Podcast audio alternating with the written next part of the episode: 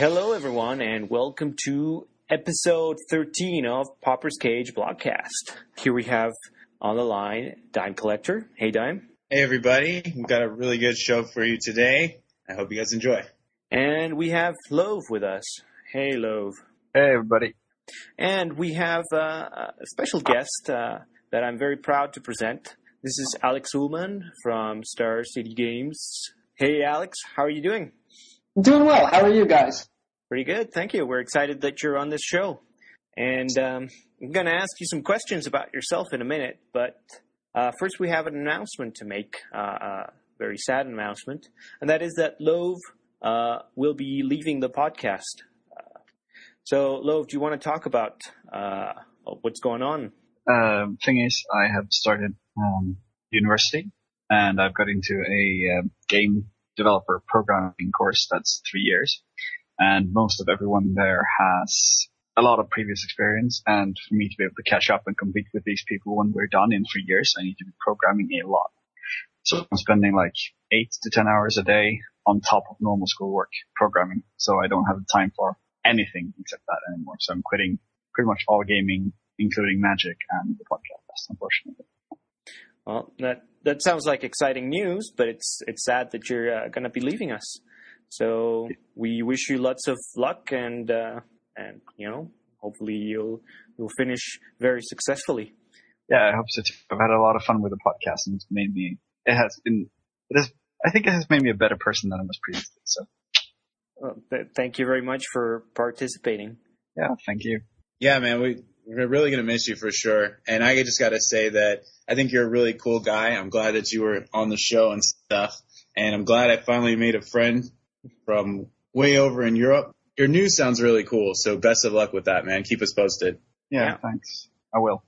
Maybe you could uh, work at uh, you know a famous company like Bioware or something like that. Yeah, that'd be a big dream.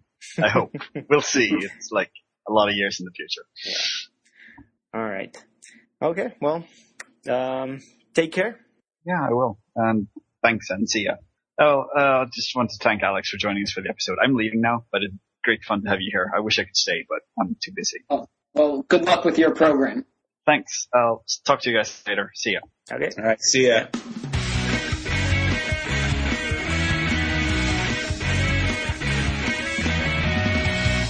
So let's talk about you, Alex. Uh, can you tell us a little bit about yourself and how you started with magic and and uh, what you're what you're doing regarding magic these days? Absolutely. Uh, I started playing magic a long time ago. Uh, I started when I was in elementary school in uh, Brooklyn, New York, and so I was 10 years old when I first saw magic cards, and I'm 28 now. So that gives you a little hint about how long I've been playing magic for a very long time, I was your prototypical kitchen p- table player with, you know, the big stack decks, one of every card, who knows what kind of format. And then one day I found out about a game store in New York called Neutral Ground, uh, that used, that at the time was owned by Brian David Marshall. Oh. So I started going there and realized that I had no idea what Type 2 was. I had no idea what sealed deck was, but I wanted to spend as much time and as much of my allowance there as possible. Um, so I started going to tournaments and had no idea what I was doing. I would play in events, I would play in Pro Tour qualifiers, but I had no intention of qualifying for the Pro Tour, as evidenced by me playing Suicide Black with Hatred in event after event, even when it was a bad choice, just because I had all the cards. But I just went to play Magic. And it wasn't till I went to college that I realized how much time I wasted just playing Magic instead of actually trying to win. No. But I built up a great network of, you know, knowing a lot of old school New York players like Brian David Marshall, um, some other players from the area like Toby Wachter, um, and Zev Gurwitz, who I knew from tournaments who would go on to some success. Um, but when I went to college, it's also when Magic Online first came out. So I was able to continue my fix and I started becoming competitive. Um, at that time, Magic Online still had leagues. So I would invest in about a league every month or so to play on a budget. Because I had a job, but I was also using it for my social life.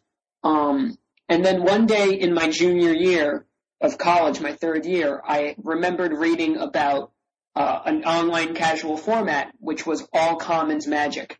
Um, so I did a quick Google search and I found the article about this player run format called Pauper. Um, or back then it was called Pauper Deck Challenger, PDC. And I found the room and I got involved and I remember my first tournament, uh, for Pauper, I had just done Relay for Life. Uh, I worked as an event production assistant during college. So I had been up for 24 hours or so straight before coming back to my room and sleeping for like another four hours until eight o'clock in the evening. And I joined the player run event one. And ever since then, I've been pretty consistently playing Pauper. And that was seven years ago, six and a half years ago. Um, fast forward past college into grad school, I start writing for PureMTGO.com uh, Pauper articles. Uh, again, it was still only a player run format at the time, and it had grown from one event a week to five events a week with an extended format and a standard format in addition to the classic formats. Um, and I continued to write throughout grad school. Um, when I got my first job, I continued to work on online Pauper, but I also found a local game store where I got back into paper magic and started drafting quite a bit. Um, and ran into some really good friends, got a draft group started up there with the help of Seth Burn, another old time New York pro who will blame me for getting him back into magic now after being away for seven years. Um, and it was also around this time that I continued to write for Pure and I got recognized for that and got selected to the first uh, Community Challenge Cup, which was an absolutely phenomenal experience. Um, and this was made after the announcement of Sanctioned Pauper. And it was a huge, huge moment for the community where, you know, for years and years and years, we had been a group of players and Wizards took notice. They saw that we were getting, you know, 25, 30 players for these events where the prize was a playset of Exclude and a $5 gift certificate to online stores. And so they officially sanctioned the format and I was named the Pauper Community Liaison, which in a testament to how good a job Wizards is doing with the format, I've only had to use that role a few times. Um, once was when people were talking about Crypt Rats being too powerful, and I wrote a long article about how I disagreed. And then recent, more recently was when Familiar Storm or Frantic Search Storm became a really popular deck, and I wrote into them talking about how it was warping the format. Um, and they took action on that as well. Um, and I guess around the release of New Phyrexia, I had stopped writing regularly for Pure. I was focusing on my job. But I got a contact, I got an email from Steve Sadin, another New York pro who, by virtue of living in New York, I was able to communicate with, who at the time was the editor in chief of Star City Games, and asked me to start writing Pauper reviews and do a regular Pauper column for Star City Games. And so that was just over a year and a half ago. I've been writing for Star City Games ever since. Um, I don't get to play nearly as much Pauper as I like to, but I still play a lot and I follow most of the articles. Um, I play a lot of tournament practice, but now I've also found another local game store. I, I'm back in Brooklyn for my job, and I go to my local game store a lot a 20 sided store in uh, Williamsburg, New York. Uh, draft a lot, lose at draft a lot, and play a lot of EDH. Um, they actually recently held a standard pauper tournament, and I was very upset that I couldn't attend. Uh, I had other obligations that day. Um, and my my only other real contribution to the community right now is I work at a college in Brooklyn, and I am the advisor for the Magic the Gathering Club there. And we're trying to get a whole group of us together to go to GP Philadelphia at the end of October. Well, that was a pretty fascinating tale uh, you just told us there, and you've you've really mingled with uh, quite a few celebrities. It sounds like I've been very very lucky. Uh, growing up in New York was probably at, at the time I did was definitely the place to grow up as a Magic player. And Neutral Ground was one of the like the big beginning stores. I I I've, I remember reading a lot about it Uh, like it was one of what what happened to it? Is it still there? Is it? Um, I, I, I and I, I want to do all due justice to the people who owned it, Brian David Marshall, and I believe um, another group of players bought it after him.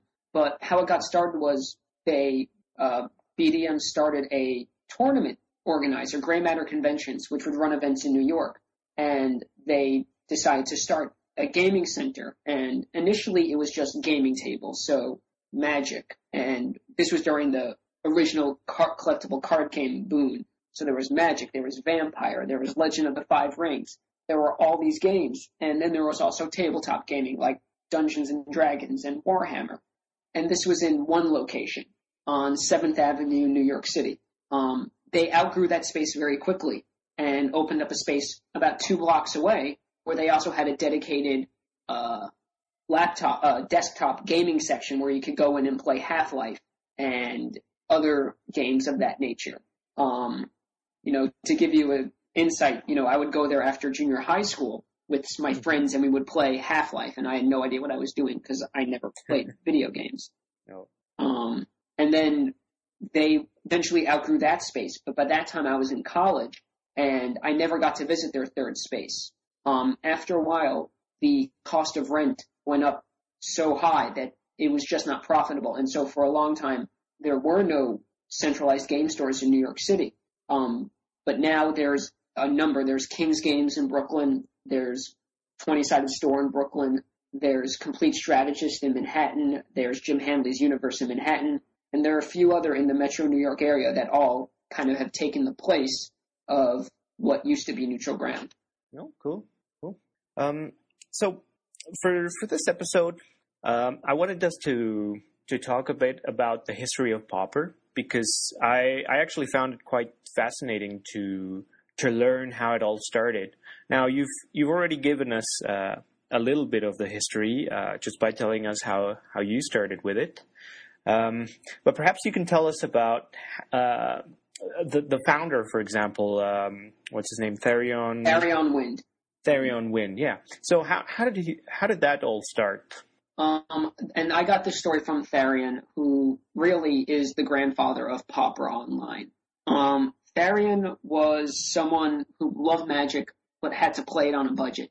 Um, he was taking care of other members of his family and loved to compete, but couldn't afford to take care of his family, uh, take care of himself, and also fork over a large amount of money for, you know, top tier decks on Magic Online.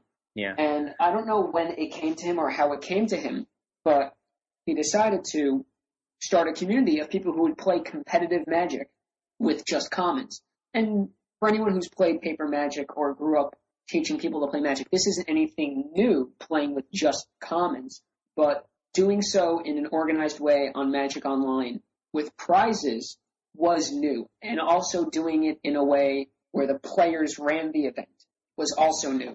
I, don't know how he got it, but he got his hands on a copy of DCI Reporter, um, the old tournament pairing software. Um, and if I dig into my old computers, I have the same copy. Most people who ever hosted a pauper event did, but he started a community where he would host tournaments and they'd be three, four rounds with a cut to top four or top eight and it built. And so he would have seasons, which were 16 weeks long and anyone who achieved a certain threshold of top eights and wins would get invited to the championship and be declared that season's champion. And I started in the third season. Um, but in between the first season and the third season, there was already controversy surrounding affinity, which was Oh. an incredibly busted mechanic. And back in the day, they had all artifact lands and cranial plating. Yeah. And they tried multiple different bannings. What expansion had just come out back then, just to give us an idea of what what the time frame? I started right as Betrayers of Kamigawa was coming out. Okay, so that was just after that was just after uh, uh, uh, Mirrodin. Yeah, it, it was the second set of Kamigawa block. So really, Pauper got started with Mirrodin block.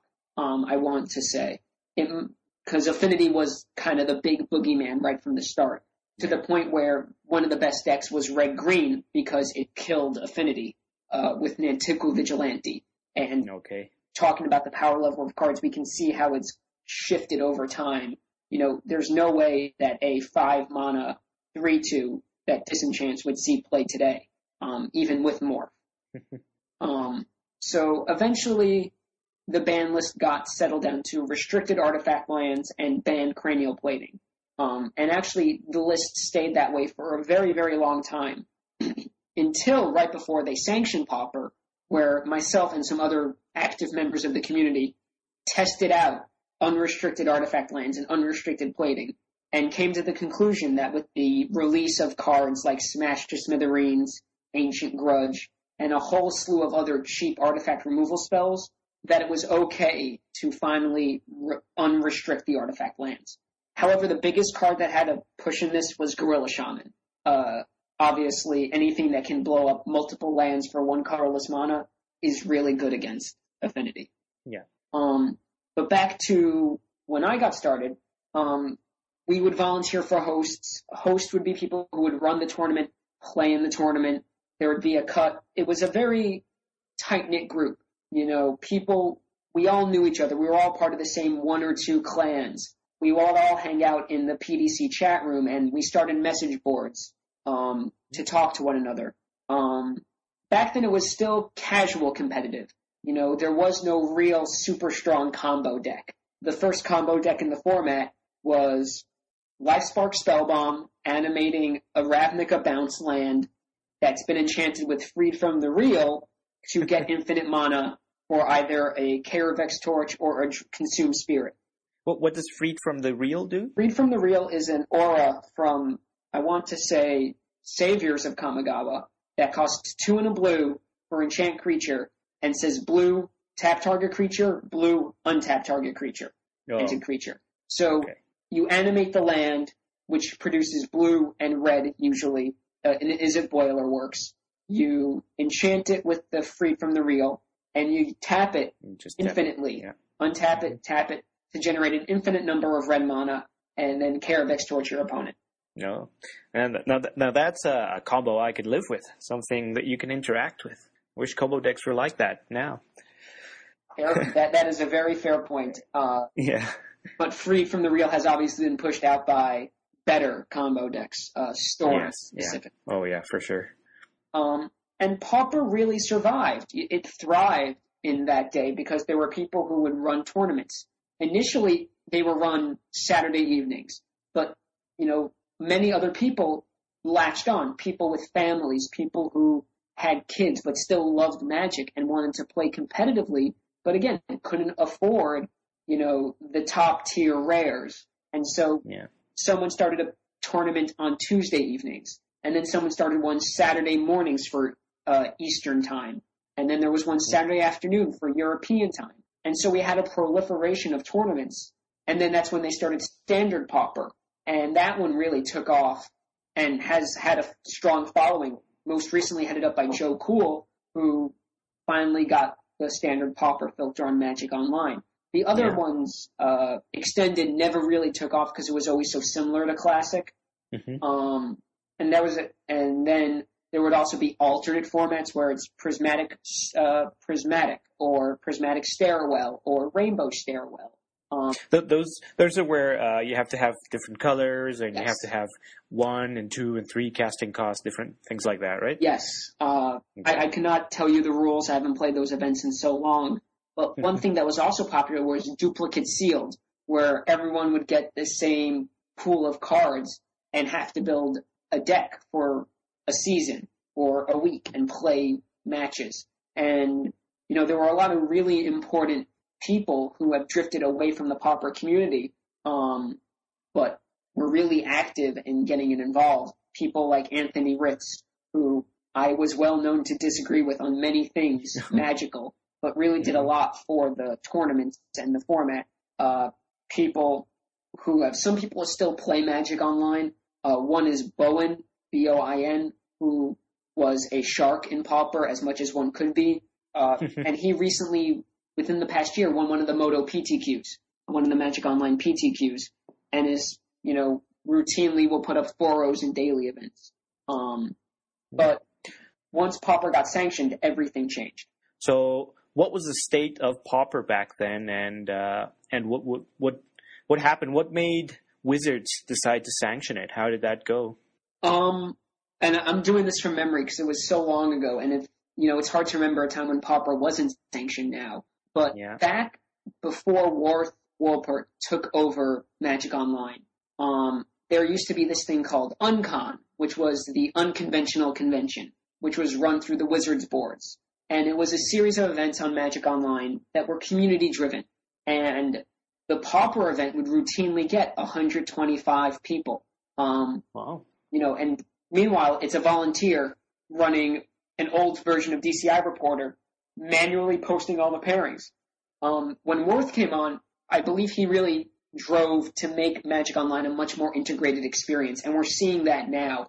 But back then there was a lot of backlash, and they were looking for ways to kind of reach out to the community, the active members of the community.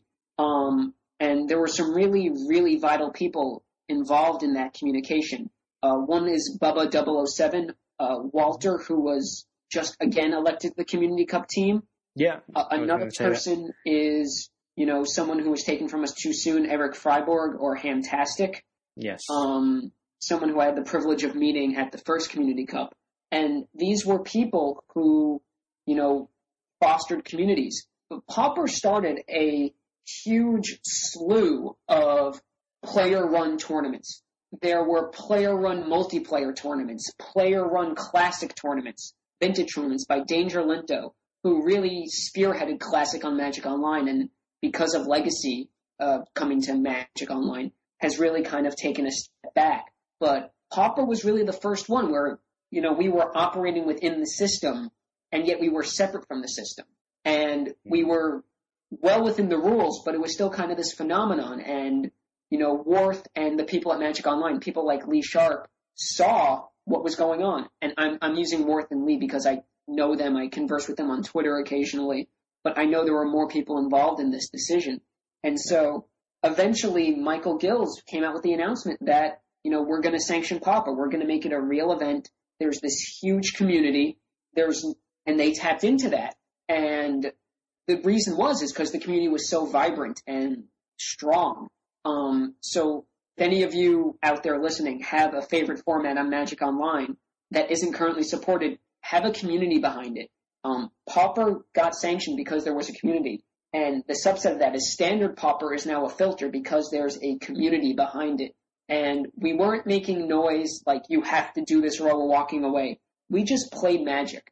And they noticed that. And they noticed there were a lot of people who were playing Magic and playing Pauper. And really, it was a good business decision for them. Here were, we were giving over our own money to buy playsets of Exclude and Armadillo Cloak and other really hard to find invasion block cards. and they said, why don't we just charge people for this and give them packs? And it Yeah. worked. You know, the first three Pauper Premier events had hundreds of players. They were incredibly popular. Um, you know, it took some time for the metagame to settle down and coalesce and really develop into one where the best decks rose to the top. But really, sanctioning's been great for Pauper. It's never really been taken out of our hands. Um, but part of that's because there haven't been cards released that need to be significantly neutered. Um, I know there's a lot of talk about Storm and how it's really good. I have my own opinions about that, and we can talk about that later. But Yeah. really, they, they've had a very light touch, and that was evident when they released the original ban list, and it banned cranial plating and had restricted artifact lands, and had a number of other cards, and they were using an old ban list. I emailed Wizards right away. Within two days, they fixed it. So Cool. you know, it's a community format. It's a lot like Commander is now, how there was this really strong EDH community in the real world in Magic Paper, or as Eric liked to call it, Magic Pants. And they now have the rules committee, which rules on Commander, and Wizards puts out Commander product. But at its core, it's still a community driven format. let me just say that all this information is really, really interesting, and uh, I had no idea the depth of the history of this format. So it's really great that you are sharing this. Um, you you mentioned how the metagame took a really long time to develop, and for some decks to, to end up on top. And uh, it made me think about your earlier comment when you were playing uh, Suicide Black, and you just wanted to play that deck regardless of results and stuff. So basically, my question is, as Pauper was forming at the very beginning, were most people just playing whatever they wanted, or were there people that were really trying to to be competitive and and figure out how to tackle the format? Because when a format's really wide open like that, I found out of my personal experience with stuff like Silver Black that it's kind of hard to decide what you want to play um, because I'm I'm trying to figure out what other people are trying to play. So could you just maybe like paint a picture of what the metagame was in the beginning? Was it just everybody doing their own thing, or what? it, it was kind of everybody doing their own thing. Um, the people who had played a lot of PDC Magic, pauper Magic before, knew what some of the best decks were. You know, we knew about the Storm combo deck. We may not have had the best build, but we knew about it. We knew about Mono Black Control. We knew about Green White Slivers. Uh, Goblins wasn't a deck yet. This was before uh, cards like uh, Goblin Raider uh, Mogg Raider were released, and so Goblins was missing a lot of key cards. Sure, there were red decks and burn decks, but Goblins didn't exist yet. Um, White Weenie wasn't a deck at this time either.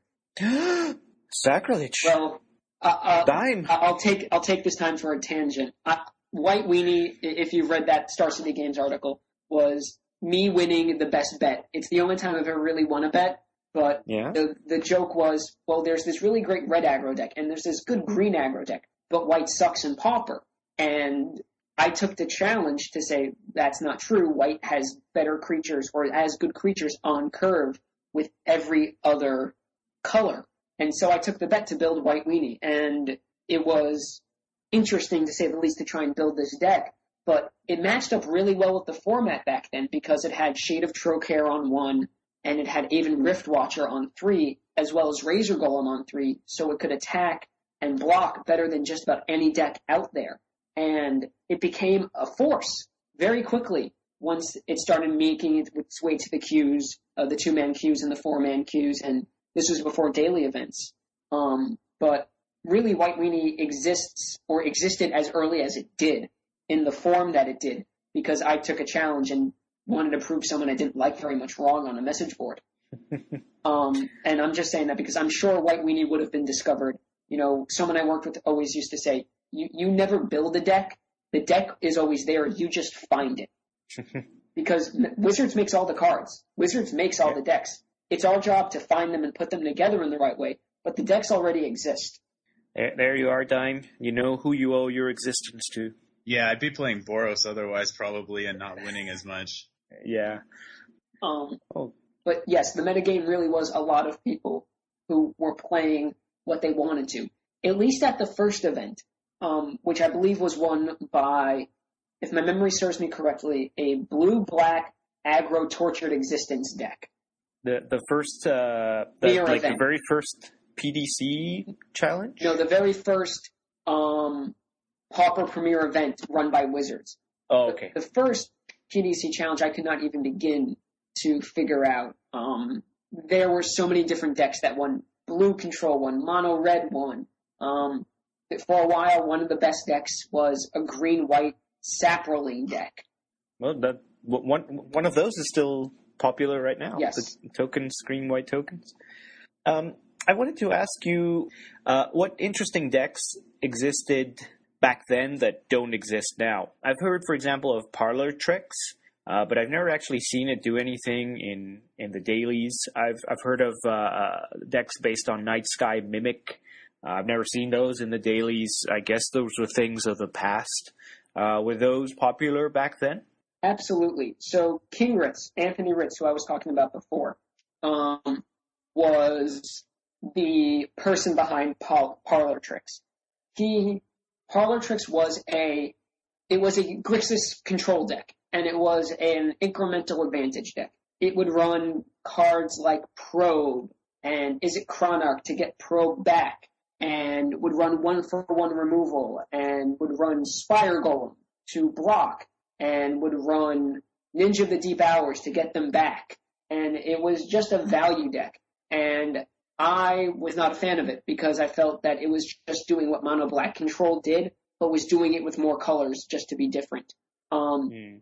Parlor Tricks was around for the first couple of premiere events, but it kind of fell by the wayside when decks started becoming uh, more coalesced. Uh, Parlor Tricks was great for a wide open metagame because it can kind of deal with everything, but it was really bad at dealing with a defined metagame. Um, Night Sky Aggro was actually a deck that lasted until the third or fourth premiere event, um, wherein it was a black-white mid-range aggro deck that would run Nightsky Mimic and numerous black-white spells to trigger the Mimic. Things like Blind Hunter, Unmake, Edge of the Divinity. Um, but it also succeeded because it had the option to go turn one Nip Gwyllion, a 1-1 lifelink for hybrid Orzhov, and then turn two enchant it with Edge of the Divinity to give it plus three plus three, and suddenly you're attacking with a 4-4 lifelink creature on turn two in Pauper. Yeah, sounds pretty powerful. It, it was quite good. Um, now, I'd like to ask you about Mono Black Control Mhm. because I believe that was like the the big controversial "we hate this deck" deck back then. Mono Black Control was one of the early best decks, and I, people didn't hate the deck as much as I think they hated two cards in the deck, and one far more than another. Um, Tendrils of Corruption and Crypt Rats. Tendrils Mhm. Doesn't see as much play now, um, partially because of goblins, partially because the format is faster. But back then, it was almost two time walks. You would cast the tendrils, remove a creature from the board, gain four life, which would be undoing one attack. So you're undoing one attack phase, one main phase. That's very good um, in a format of just commons. But the card that really annoyed people the most was Crypt Rats because it was the only Wrath of God or board sweeper in Pauper, and there were a number of people who thought that it was too good and was a l- real detriment to creature decks in the format. Um, but just like anything else in any format, it's a limiting factor. Um, you know, there was a lot of people calling for it to be banned, or rather, there were a few very vocal people. I felt that it was a very fair card and that banning it was just a mistake. Uh, they never banned it, obviously. And after the premier events, you know, Mono Black still is a powerful deck, but it's very different now. Crypt Rats isn't even an automatic four of, um, and the format has just gotten faster to the point where, you know, Crypt Rats is a viable card and something you have to take into account, but isn't the same. It's not the end all and be all. Yeah, Mono Black Control has definitely uh, become uh, almost a second tier deck because it has bad matchups against uh, you know Blue Delver and Cloud Post and, and even even Storm gives it a lot of trouble. Um, uh, talking about Storm, when like did that become such a strong deck until recently, like in the last year, or was it as soon as uh, Time Spiral came out? How did that one come about? Really, as soon as Time Spiral came out, people started messing around with Storm. Um, uh, this was before Rite of Flame had come out when Time Spiral came out, I believe.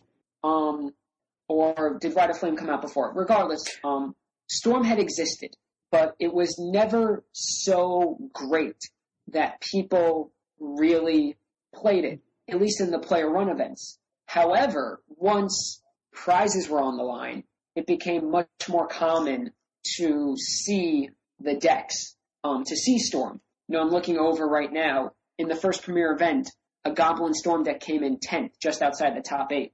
Um, Yeah. And it was, it took people really trying to win at the format to figure out the right mana, figure out the spell base, figure out everything. Um, really the key card for Storm was Goblin Bushwhacker. Um, Goblin Bushwhacker would enable someone to win with Empty the Warrens on the same turn it was cast. Before that, the Storm count would have to get to 20 before someone cast Grapeshot, or they would need multiple Grapeshots. Um, Yeah. Empty the Warrens, you really only need to get to five Storm copies with a Goblin Bushwhacker to attack for the win. Um, that's really the card that really pushed Storm over the edge in some ways. Um, to a point where you know two of the best decks are Storm, and they both run either that card or Grapeshot. Um, Yeah. Storm is a very, uh, you know, if you read Mark Rosewater's blog, his Tumblr where he answers questions, he keeps getting asked about how can they fix Storm, and his constant response is, "You can't. Storm is really broken." Um, and it's it's not that the effects themselves, Empty the Warrens or Grapeshot, are all that broken. It's the fact that the answers that exist for cards like those do not really exist at common.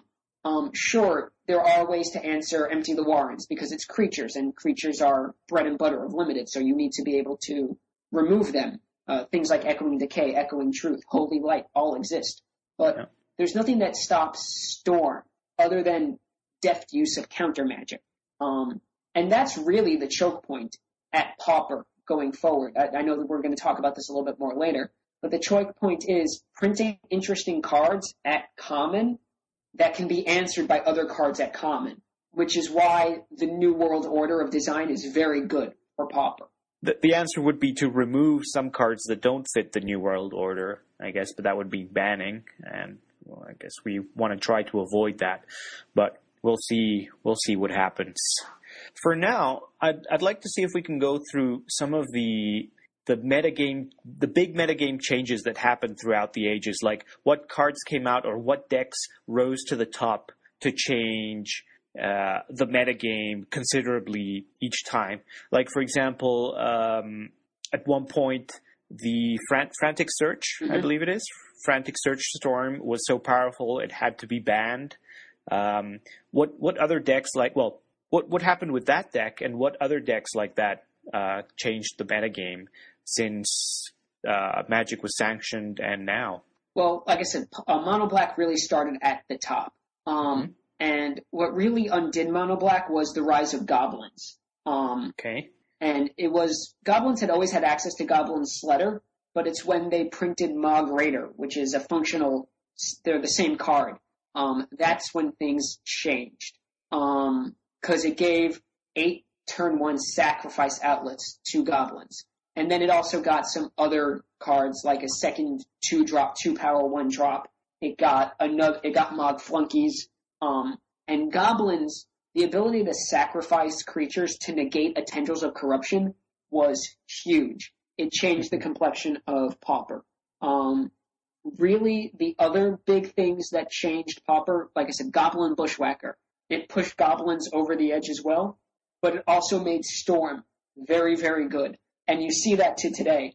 Um, Another card in Storm's hat that kind of pushed it up a little bit more was Sign in Blood. Storm always ran on black and red ritual effects, but would have blue for card draw. But now you have this black card draw spell, which fits perfectly because it allows you to finagle your numbers and it makes it easier to not color hose yourself. Um, Storm might be the best deck in Pauper, but it's also very susceptible to hate. Things like Okiba Gang Shinobi, Duress, really kind of are a limiting factor for Storm uh, which is again why black attrition decks always are popular. Uh, things with chittering rats, things with Liliana's Spectre, uh, Ravenous Rats. They're popular because they keep decks like that in check. Mhm. Um, the next couple really big shifts are the rise of goblins led to a rise in White Weenie because White Weenie could block goblins and gain life in the way. Um, and it kind of vacillated back and forth between these decks for a long time. Uh, mono blue control, uh, or mono blue mid range, which had fairies like Pestermite, Spellstutter Sprite, Spire Golem, Mulldrifter, Ninja of the Deep Hours, was also a really big deck for a while. Um, but the next real big thing that happened was um, two things happened very close in time to each other. Uh, Urza's Legacy was released online, and Scars of Mirrodin was released online. okay, Scars gave us Glimmer Post, which enabled Cloud Post decks. Cloud Post had been a fringe strategy prior to this. But now with eight posts and the ability to generate tons and tons of mana, Cloud Post became an enticing strategy. And Glimmer Post would allow you to gain tons of life, um, while also advancing your mana development, which made it very, very enticing. And so that's when we see the rise of blue black and blue red post. Um, And and there's a there's also a green post, right? Though that one's not as successful. yes, green post actually rose in regards to the deck we're going to talk about, which is Frantic Storm. Okay. So when Frantic Search came out, the original decks were Ravnica Bounce Land, loaded up with Wild Growth and Fertile Ground, generate all this mana, untap all your lands, generate more mana, cast Temporal Fissure, wiping your opponent's board, play Mnemonic Wall, get back Temporal Fissure, do it all again, um, generate tons and tons of mana, finally use a burn spell to wipe out your opponent. Mhm. But very quickly, someone found a better version of that deck, which used familiars, uh, Nightscape and Sunscape familiar from Planeshift hmm to reduce the cost of these spells to just a single blue mana. Yeah. And then they use the bounce lands and everything to generate tons of mana and temporal fissure the opponent into oblivion and eventually win by attacking with Mulldrifter.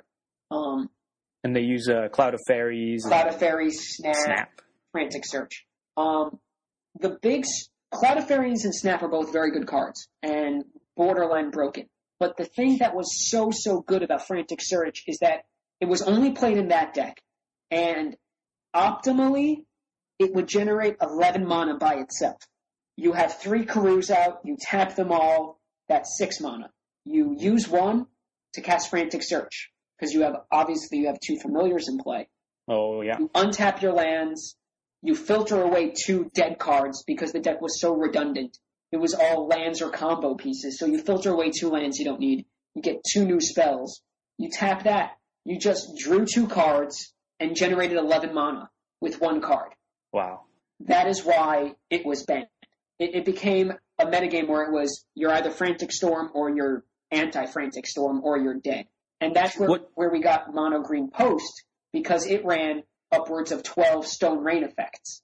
Oh okay. I, I was just gonna ask, what was the way to combat Frantic Storm? Mono Green So- Post.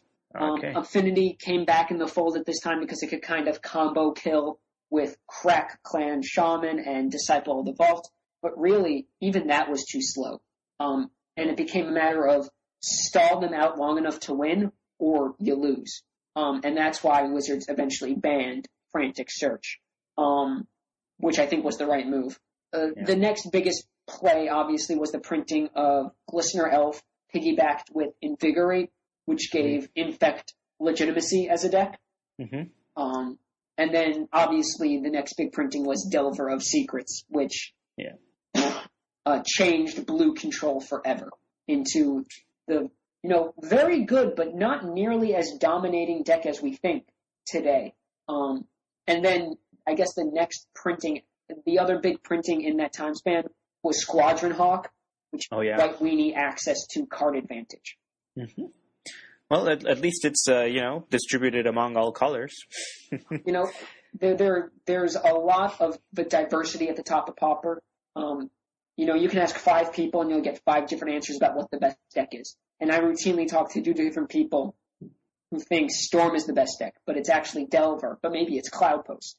So there's Well, I- say it's all three. they're all very good. Those are the three top decks. I, I was just uh, reading a a, a, uh, a thread on MTG Salvation where somebody was saying, "Oh, this card needs to be banned, and this card needs to be banned. All these cards need to be banned."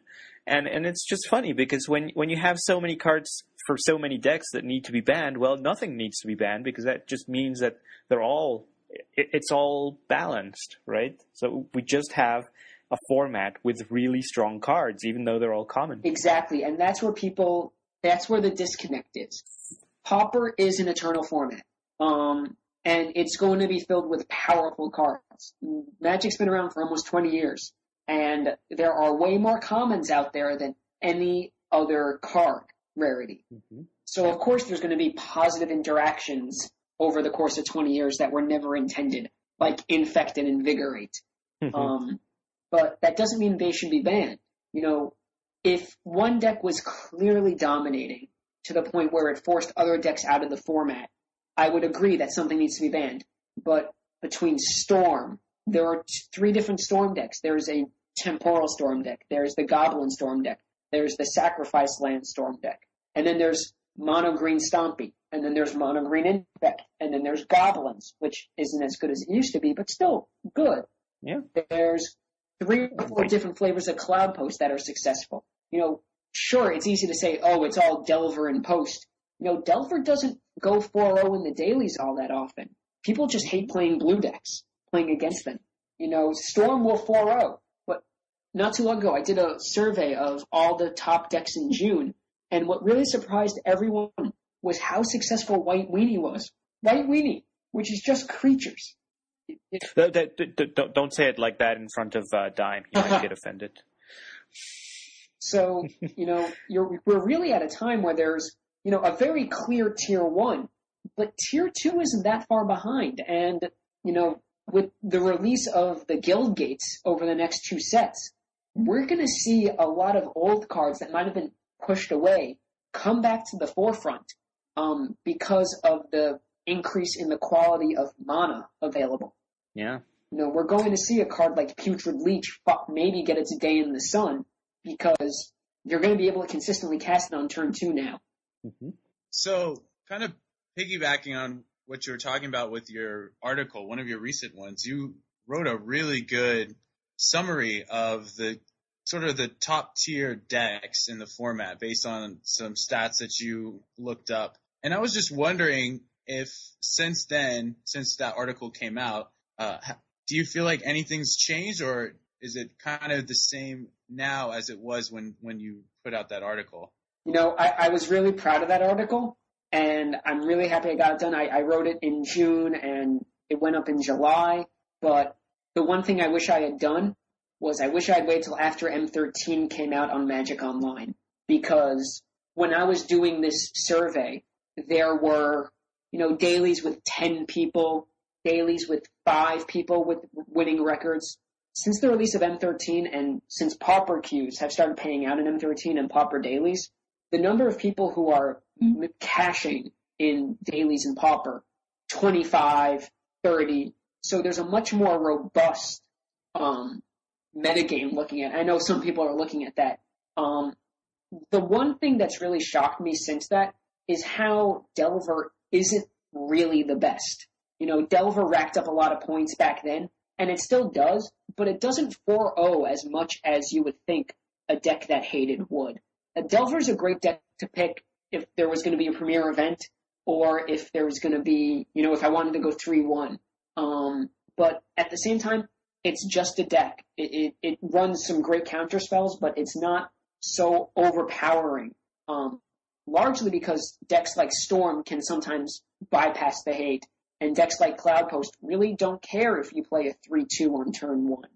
Um, Cloud Post and Storm are still jockeying for that position of best deck, but they're both held in check with things like Infect and Affinity, which can win out of nowhere. Um, and as good as Storm is, it's still fragile, which is why you still see things like Black succeed. Um, if I had to say the biggest change since I wrote the article would be the decline of Delver. Not not that far, but it's definitely maybe not the best deck. Um, and an increase in the per- Pauper Perfect Storm over the Blue Red Goblin Storm variant, and also just that White Weenie is better than we anticipated even back then. Also, I think that the right version of Cloud Post does run at least one Ghostly Flicker. Um, that card is just so good.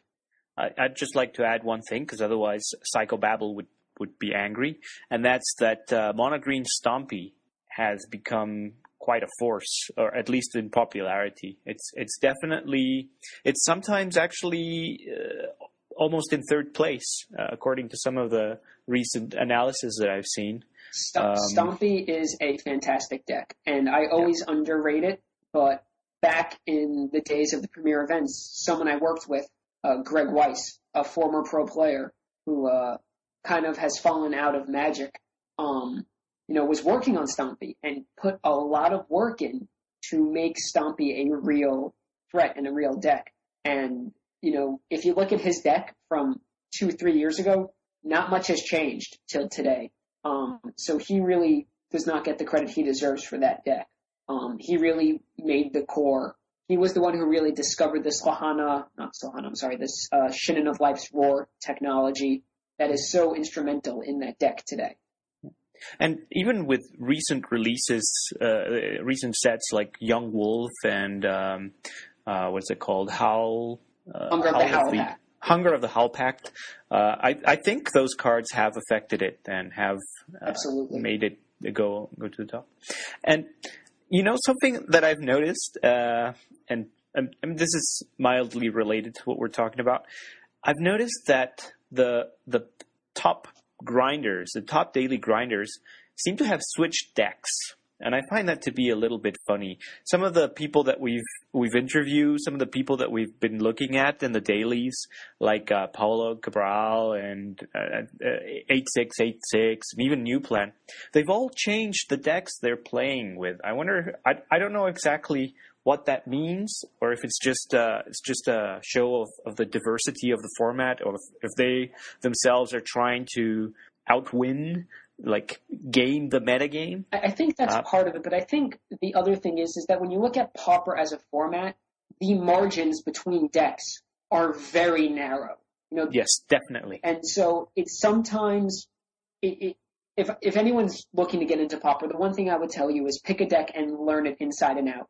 You know, Exactly. I, I, I've been playing Goblins, which is clearly a tier two and maybe tier three deck now. But I, I like Goblins and I know Goblins much better than I know any other deck right now. Um, so if I was going into an event, I would play Goblins, even if I know that it has a tough matchup against Cloudpost and a tough matchup with White Weenie, because those margins are they exist, but they are small.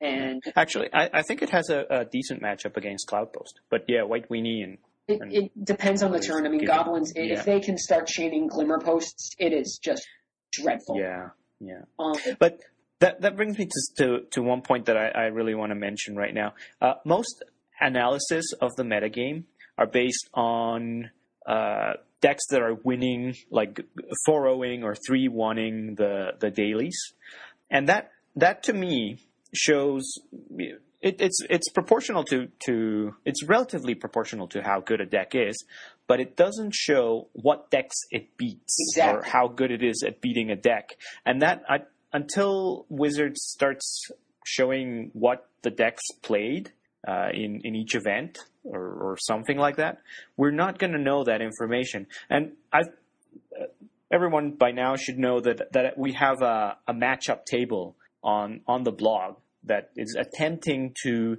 relate how each deck deals with each other deck, and I've been trying to tweak it as we as we build these uh, primers and and as I talk to people. And in general, most of the matchups are very even and just have a very slight edge one over another. So yeah, that what you're saying there is is very true. You the the person the better you you control a deck, the the higher your skill, uh, the the better chance you have. It's not really a case of well, is there a best deck? Not not really. The there's a few best decks, uh, but you can choose any of them and win a daily at any given time if you're good enough to play them. absolutely. Do you currently think there's anything that should be banned? And if not, is there a card that you think is at risk? It potentially could be banned later if it if it becomes uh, too much of a problem. Right now, I don't think anything should be banned. Um, uh, that that's pretty clear. I think that the f- metagame is pretty balanced. But if I were, if there were going to be cards put on watch, I, I'd say cards with the keyword storm, um, which should might be put on watch.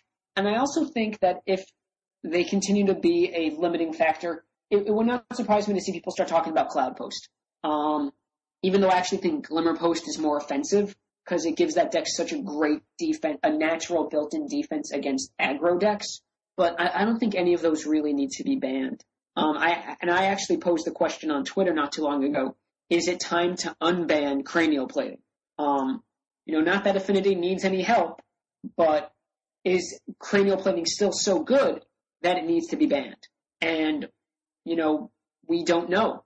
Um, I, I can say that there's Wizards is aware of it, um, and I put my faith in them to determine whether or not that card still needs to remain on the ban list. Because does Affinity get that much better?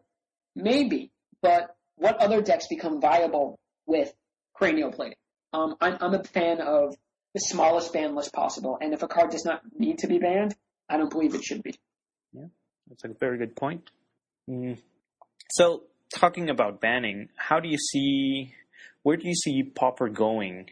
And by that question, I mean, um, for starters, do you feel that Wizards is actively designing cards with Pauper in mind?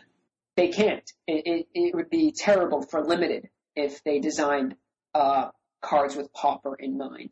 Um, you know, it, I, I think that at the same time, if you want to have good limited formats, you need to design cards that are good for Pauper.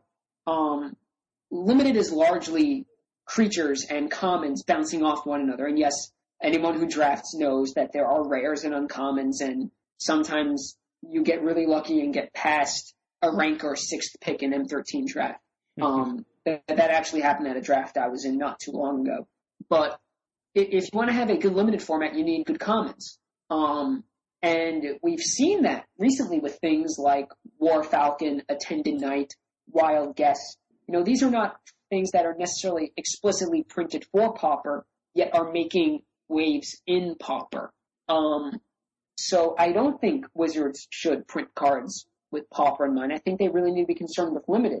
And if they concern themselves with limited, we're going to get good cards for Pauper. You know, when you look at the story behind the gates, that's why we have the gates. You know, they needed a good common land for Ravnica, Return to Ravnica, and they wanted to do the invasion duels, but they couldn't because they'd be strictly worse than the, um, if you read Mark Rosewater's Return to Ravnica yeah. preview three article, and he goes into this great thing about, you know, they needed it at common, so they printed it at common. You know, if you asked me five years ago, would we ever have common dual lands? I'd say probably not. But we have them in a few short weeks. Well, half of them in a few short weeks. The other half will be coming out in February.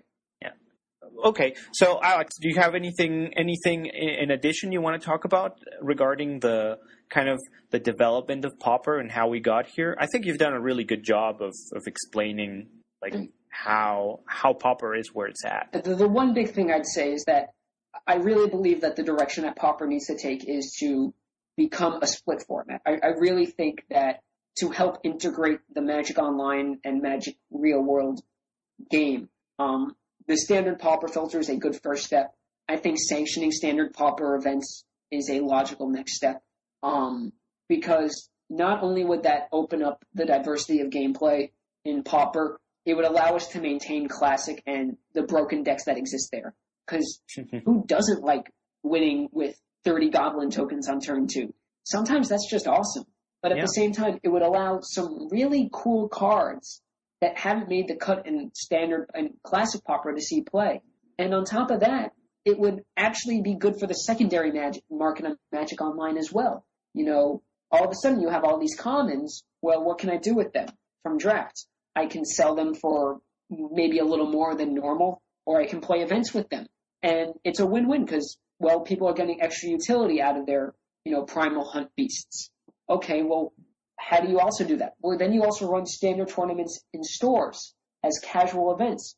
I, I, if you guys go to paper stores, you'll know that after a draft, there are stacks upon stacks of commons that people just leave there. Anyone who drafts could build a pretty competitive standard pauper deck without putting in too much money um, or effort. And it's also a great introduction to players to constructed. A lot of players start in limited because you don't need the big decks and then, you know, okay, well, I have all these draft cards. Let me build a pauper deck. Okay, I have my pauper deck. I've won a little bit of store credit. Let me start buying these uncommons and rares and add them to my deck. I, I think that pauper needs to adopt standard and Wizards needs to adopt standard pauper as a way to, you know, increase acquisition and increase integration between the digital world and the physical world. Yeah, I think that would be a great a great thing for Magic Online and uh, and pants, ma- magic pants. Um, and in fact, like right now, we don't have full support from Wizards with sanctioned events for standard pauper, but there are still player organized events, player run events. So anyone uh, entering the world of Magic Online with a limited budget can very easily uh, enter, say, a release event, keep all the cards they have, maybe purchase a few more cards with a single ticket and create a competitive standard pauper deck and start playing in some of these uh, organized player run events. Uh, there's how many are there right now? There's like two or three each week. Uh, they're free to enter. You get prizes, so that makes Magic very accessible, and it and it and it's there right now for the person who who looks for it. So I think Wizards can also take advantage of of this of this small step, just like they did with uh, Classic Pauper. Absolutely. So yeah, this question I think kind of I speak for Gabo and myself when I say that we're really interested in contributing to Pauper in to really help elevate it or or make a difference, make it better.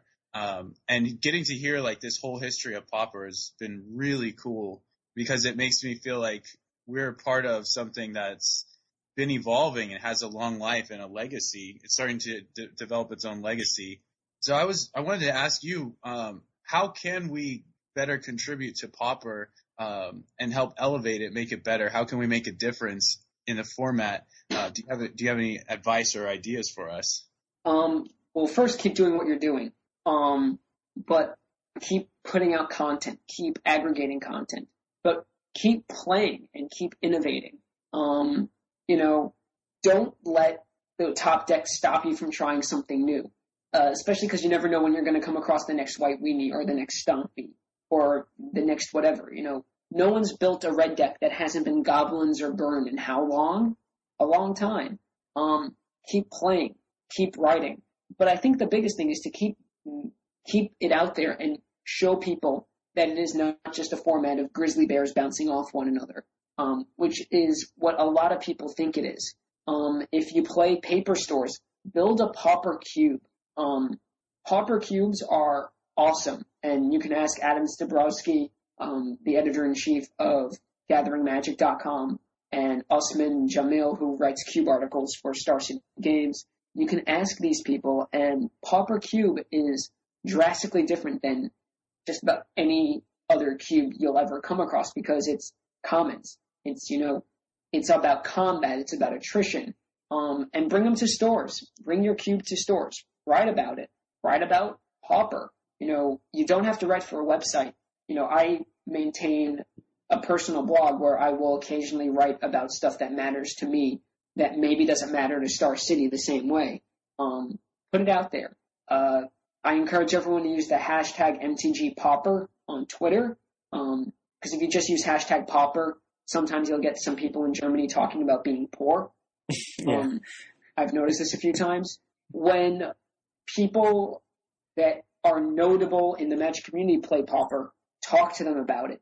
You know, a number, a couple years ago, Luis Scott Vargas played in a premiere event and got second uh, with Blue Black Control, and I was able to interview him on that.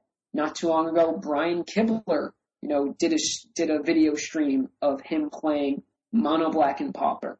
Um, when you go to your local store, ask if they want to do a Pauper side event. Um, if there's a Grand Prix in your area, organize a get together to play Pauper. You know, the more it's just like what happened when we moved from player run event to sanctioned. Is the more people play it, the more notice it will get. You know, Pauper is already one of the top four formats, constructed formats on Magic Online. I think only Standard outdoes it regularly. Standard, the most popular format, just beats Pauper. Um, except during, you know, PTQ seasons where modern counts and block counts. Yeah. But think about that for a second. A format that is just commons is one of the most popular formats on Magic Online that isn't drafting. You know, if someone had said that when Magic Online first got started, they probably would have laughed you out of the room. yeah. Oh, here's a question. Uh, do you have a theory on why the uh, Wizards reduced the number of daily events? Um, I'm guessing demand. They didn't want to spread demand too thin. But I think also, um, I think it's just trying to figure out what schedule works best for everyone. Um, people like Lee Sharp, who run the analytics and data analysis of Magic Online, do a lot of work and see a lot of things. And I think seeing, you know, three huge events a day is a lot more impressive than seeing six smaller events a day. Hmm. And I think that, Yeah. especially during release times, you know, right now when M13 is also a heavy drafted format, you don't want to do too much to devalue those packs. I mean, anyone who played at the tail end of M12 can attest that sometimes you win a two-man queue where you invest three dollars or two dollars in a ti- in a pack, and if you win, you get something that's worth two ninety three US. So you don't want to deflate the values of those too much. So I think it's partially wanting to have bigger events, but also trying to manage the secondary market, which is incredibly valuable to Magic Online because Mm, yeah. people will draft and they'll use their winnings. And if they want to get more stuff to draft, they'll play Pauper and sell some more for winnings. But this, they want to maintain that cycle at a good level. Um, I'd not be surprised once Return to Ravnica comes out if the number of daily events for Pauper goes back up a little bit because the demand for M13 will have gone down. Okay. Cool. It's all, it's all commons and draft. That's what drives Magic. Yeah. I, I want to talk about uh, clans for a minute now, and it, this is actually related to to what you were just saying about what we can do to make. Uh, to, make Pauper better. I think clans are a great way to form a community and to find other people who are interested in uh, you know playing the same formats that you want.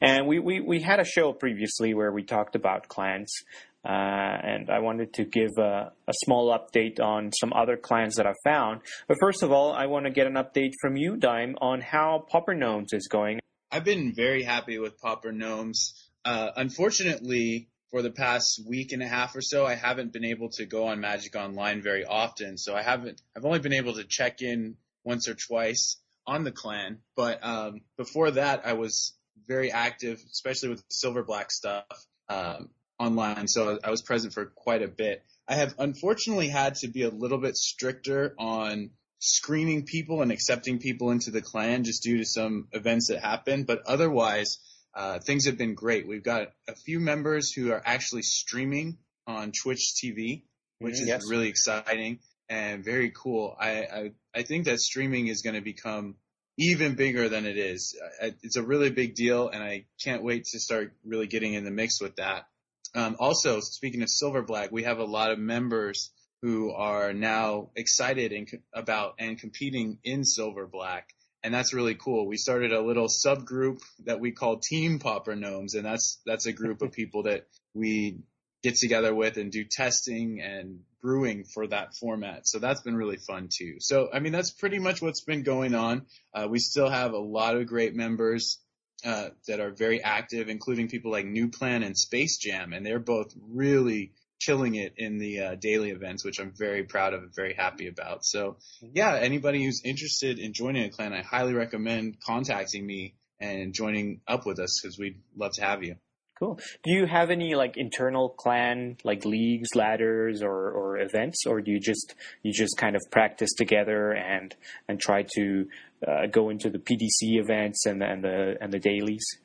You know, we briefly talked about getting some kind of league together. We didn't end up figuring out what we wanted to do with it because I, I think if we do something like that, I, I would personally like to have it be more in the spirit of fun than cutthroat competition. So to sort of um, to embody that, I want the league to be something something like a one of those alternate formats, like a prismatic or or something like that. Something really kind of off the beaten path. It's just that we didn't really come to a consensus on what we wanted to do with that. But I think that would be very fun. For now, it's mostly just testing and brewing and, and kind of cheering each other on as we jump into events together. Okay, cool. Well, there you have it. Pauper gnomes. Uh, Alex, uh, do you have a, a clan? Uh, I, I do have a clan. I, I am the person in charge of the Communist Party, which is the oldest pauper clan that I know about. However, um, I am one of like the only people who still signs in.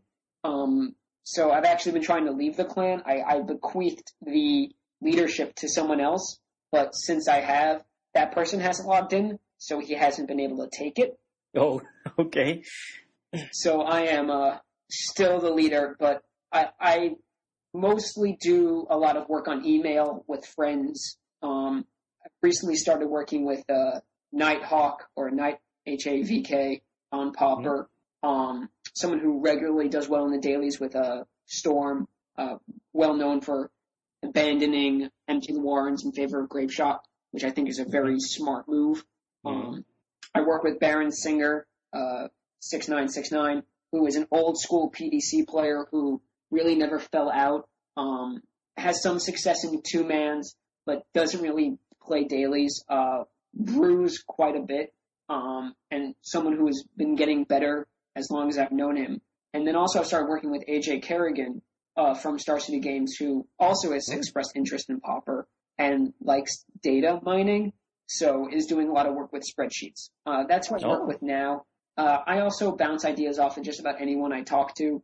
Um, you know, I talk to a lot of people at my local game store. Uh, I harass my friend Seth um, about it all the time about what I think is good, and usually tells me why I'm wrong. Do, do you know of any other uh, like outstanding clans on MTGO that you've heard of? Uh, the uh, team DBC. Uh, when I interviewed Okay. E Hustle, um, Yeah. the, the brains behind Tortured Existence, Mhm. he told me about Team DBC, which has a lot of pauper ringers. Yeah, we.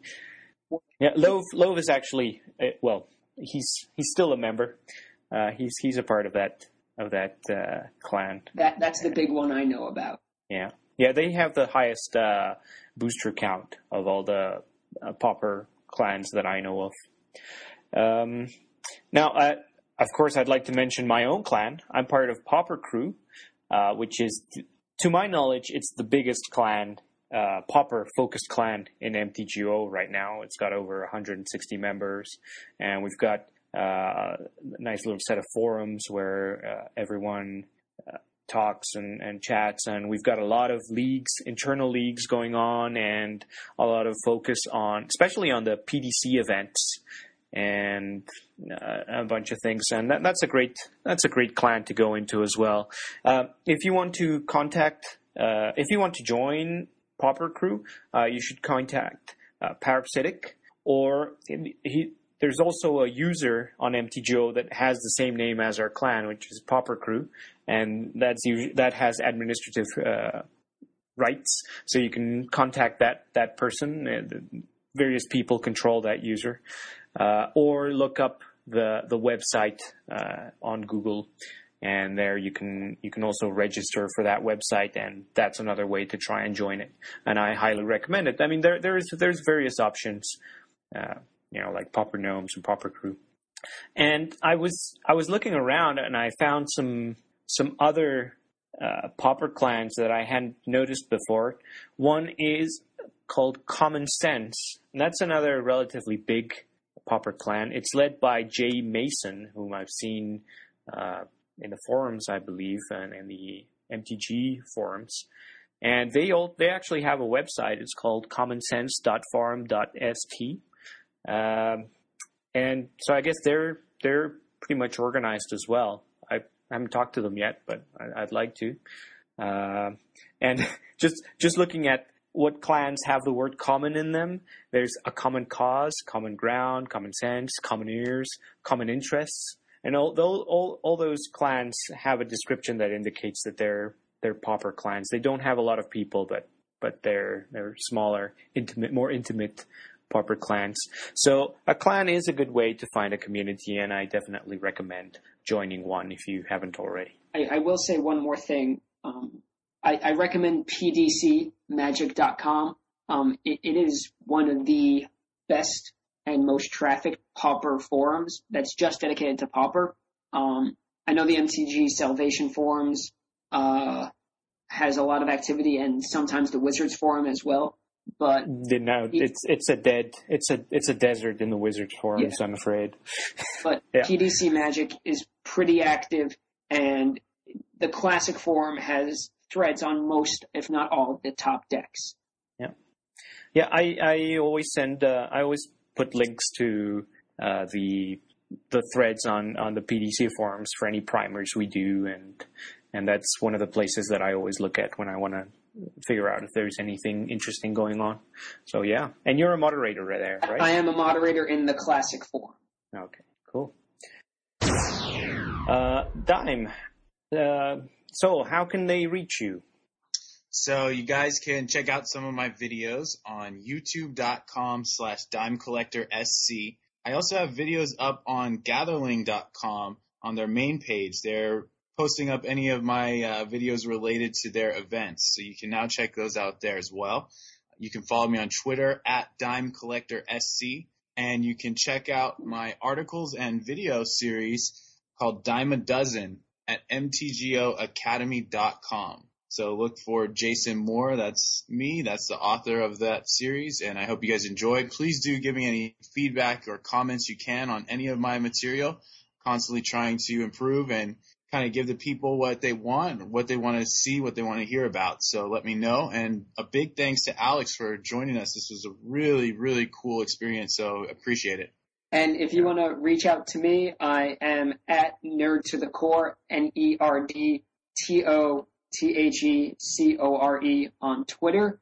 Um, you can find that link in the bottom of all my Star City Games articles. I'm Spike Boy M on Magic Online.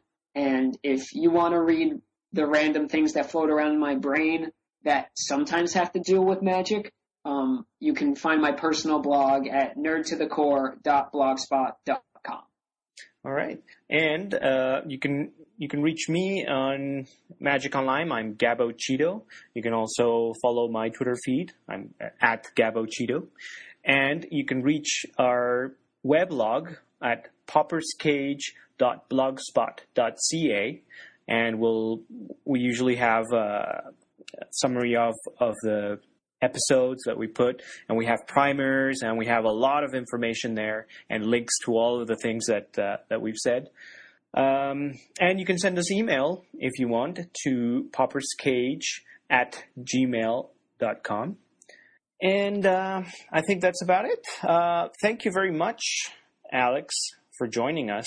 Uh, this was definitely a, a, a great experience, and we've learned so much about Pauper. Thank you very much. Thank you for having me. And thank you, Dime, as well. Yeah, thanks everybody for listening. We'll catch you next time. Hope you guys enjoyed. Please leave comments on this episode as well. Let us know what you think. Yeah. And unfortunately, Love is not here anymore. We shall miss him. Uh, thank you, Lo, for everything you did. And thank you, listeners. Till next time.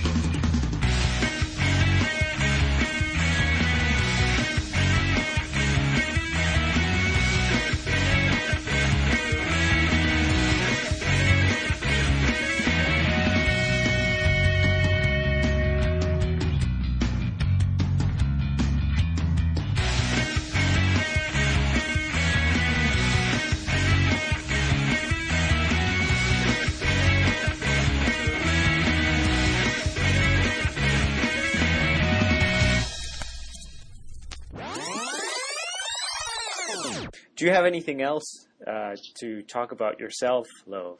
Updates? No, I'm pretty. I, I could. I mean, I could mention that I'm going to study game design Oh, wow. Pro- um, University Oh, cool. this fall, and I'm starting to build my own search engine in Python, and I'm twiddling a little bit with C sharp. That's pretty much it. Oh wow.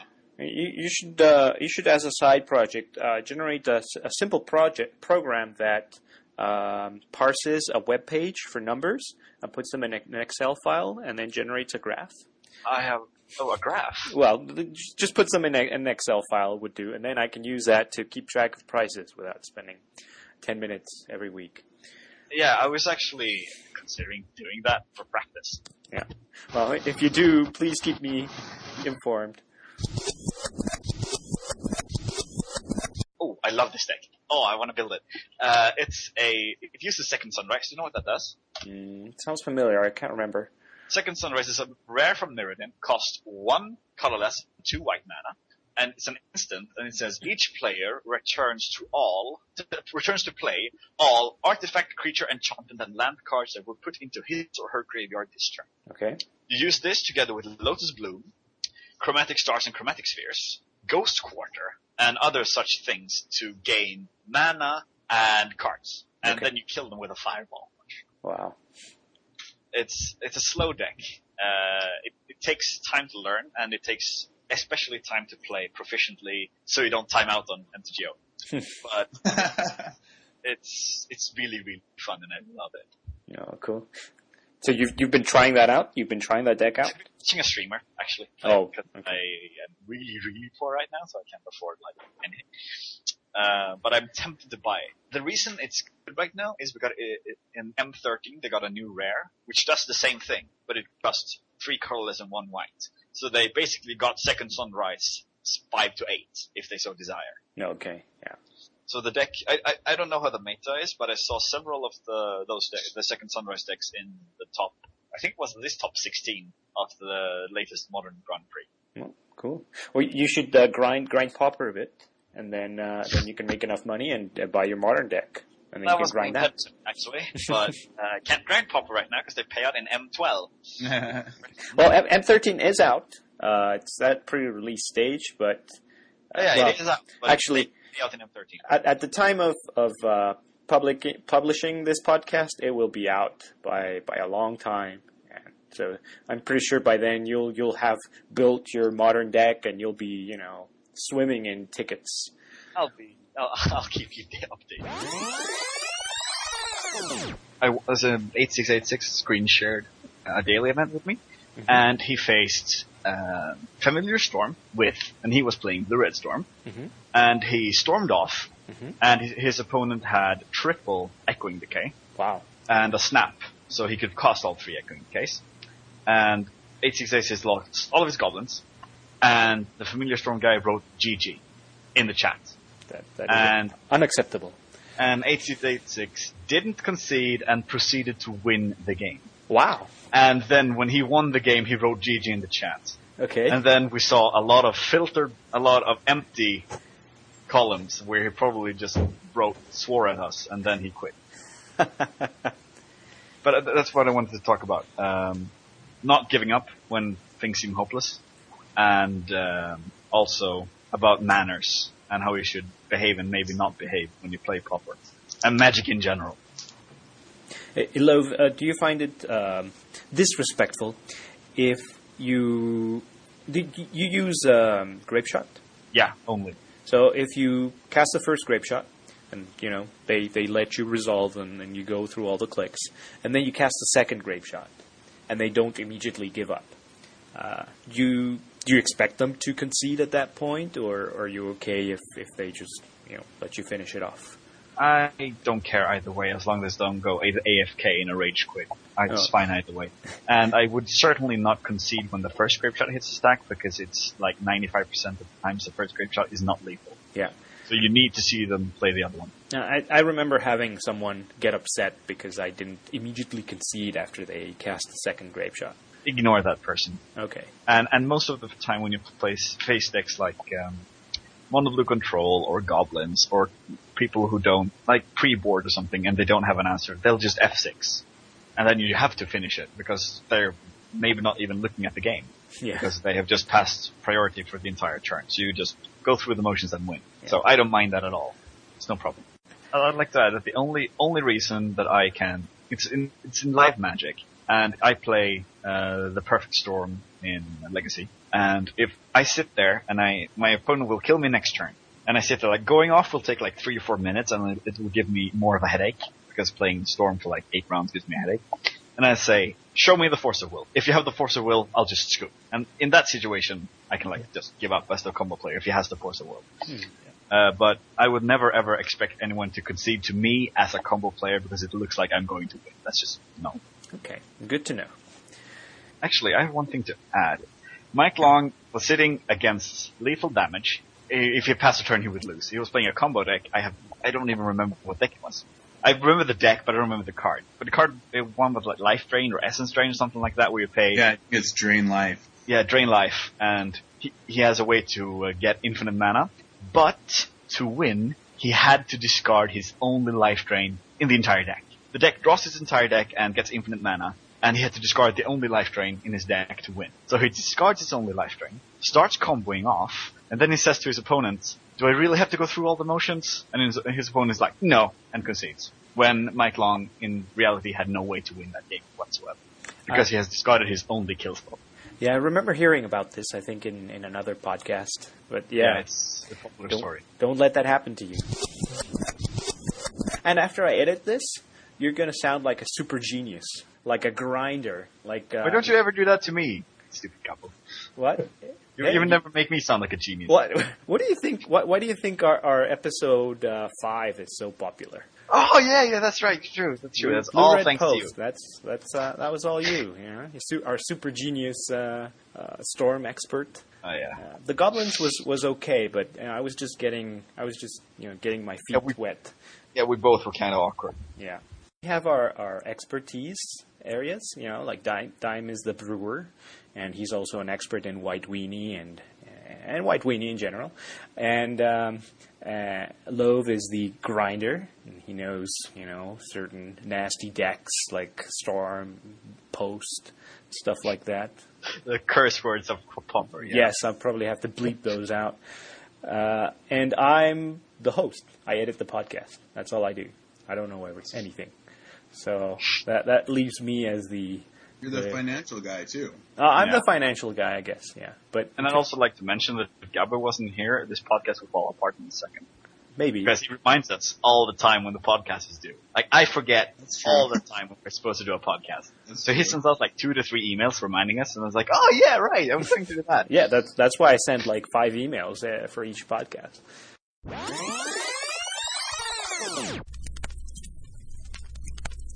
Hello, and welcome to episode 9 of Pauper's Cage. I am one of your hosts, Gabo. Uh, with me today, we've got Dime Collector. Hey, Dime. Hey, how are you doing? I'm still doing pretty well. Uh, we, once again, we don't have love. Um, we don't know where he's gone. He's missing. He's, he's doing something, something crazy, uh, probably. Hello. Hey! It's love! Oh, my ears. Son of a... I'm sorry, was that too loud? I'll, I'll There we speak go. up. Still got Can you a hear me? I'll speak a little quieter if it makes you feel better. I'll just, I'll just, there, reduce my volume. Uh, I, I, I'm hearing you pretty well. I don't think, uh, That's pretty good. let me see if Yeah, I- I, I, I got, I got a, I got a laptop from someone in the house. nice. It's better than my, Just not give it back. You should just keep it. Fair enough. it seems to be better than my laptop. I was getting like really horrible, um, uh, reception on my laptop. Oh, when well, I, it's, when, it's a, it's a MacBook. shh, silence. I'm in the middle And, of you the know, chef now. We made Kyle wait like two hours to finally get to talk.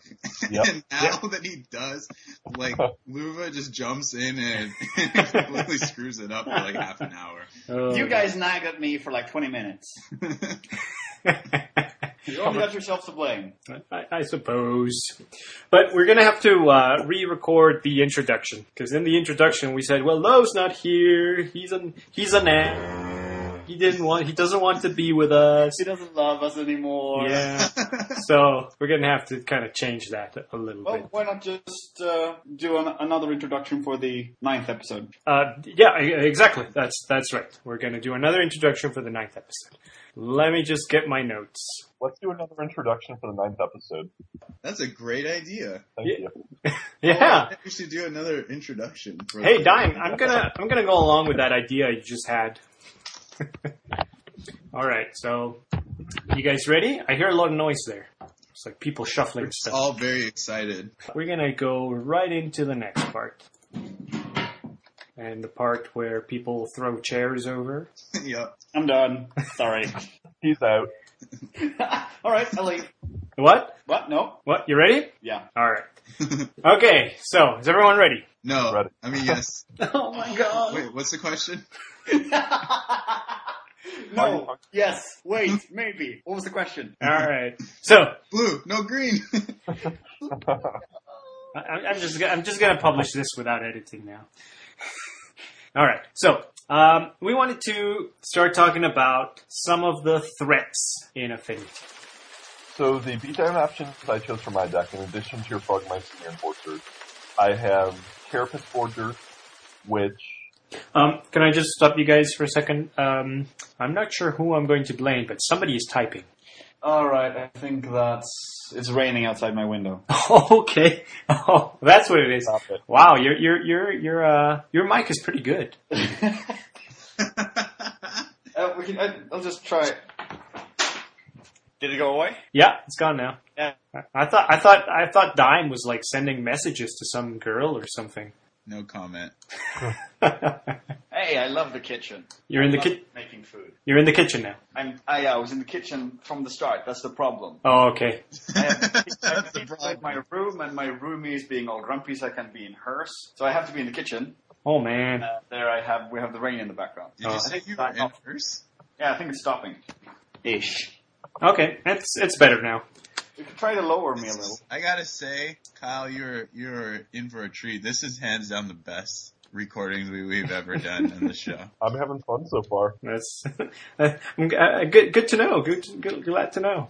I, I don't know how I'm going to get all these things in into the podcast without uh, kind of switching. Real. Yeah. Uh, could, I, I'll see if I lower my mic and see if it goes away. File. I, I have. I'll just admit, I was actually typing at that point in time, but I don't think I was doing it loud enough for anybody to hear. It's like, for instance, right now I'm hitting a key on my keyboard, but Yeah, I can't hear anything. I hear it. Let's see. Calls. I can hear something. Audio and. Was that you, Kyle? That was you. Yeah, that was Kyle. Oh, I was ungrateful. Damn, I'm ugly. Let's see. Um, Hey, Kyle. No, do not automatically. I do not want to. The hell? Wh- When you just typed all those letters, Kyle, that made Yeah. like a huge, like a big resounding boom, boom, boom, boom, boom, boom, boom. Yeah, I was having my keyboard. It's probably broke. All right. If I take, do not automatically automatically adjust the microphone settings, but I can't. The fuck? Oh, that's going in. Just the swear word. right there. Just yeah, curse That, that'll be the podcast. intro. It'll be like, what the? F-? Dun, dun, dun, dun, dun, dun, dun, dun, dun, dun, dun, dun. You edit it into like a more appropriate point in time. Like you talk about I don't think. It's I, when, it's when Special Kyle says he doesn't play Auriok Sunchaser. yeah. I'll, I'll, I'll, I'll just I'll just add it in every time anyone says something you know that could offend Love. I I can't lower my uh, mic. It seems.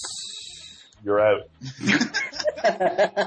What the? F- Uh, okay, don't, don't don't don't worry, Liv. We will we'll do. I think I think you sound fine.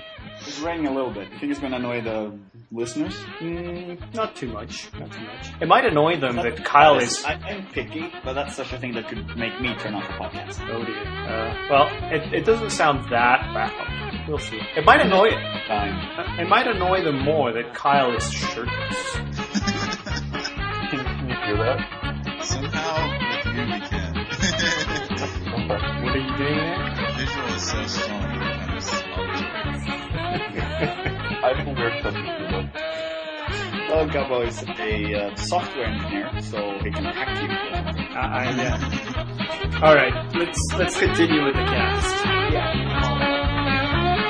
Oh, Guy was having so much fun.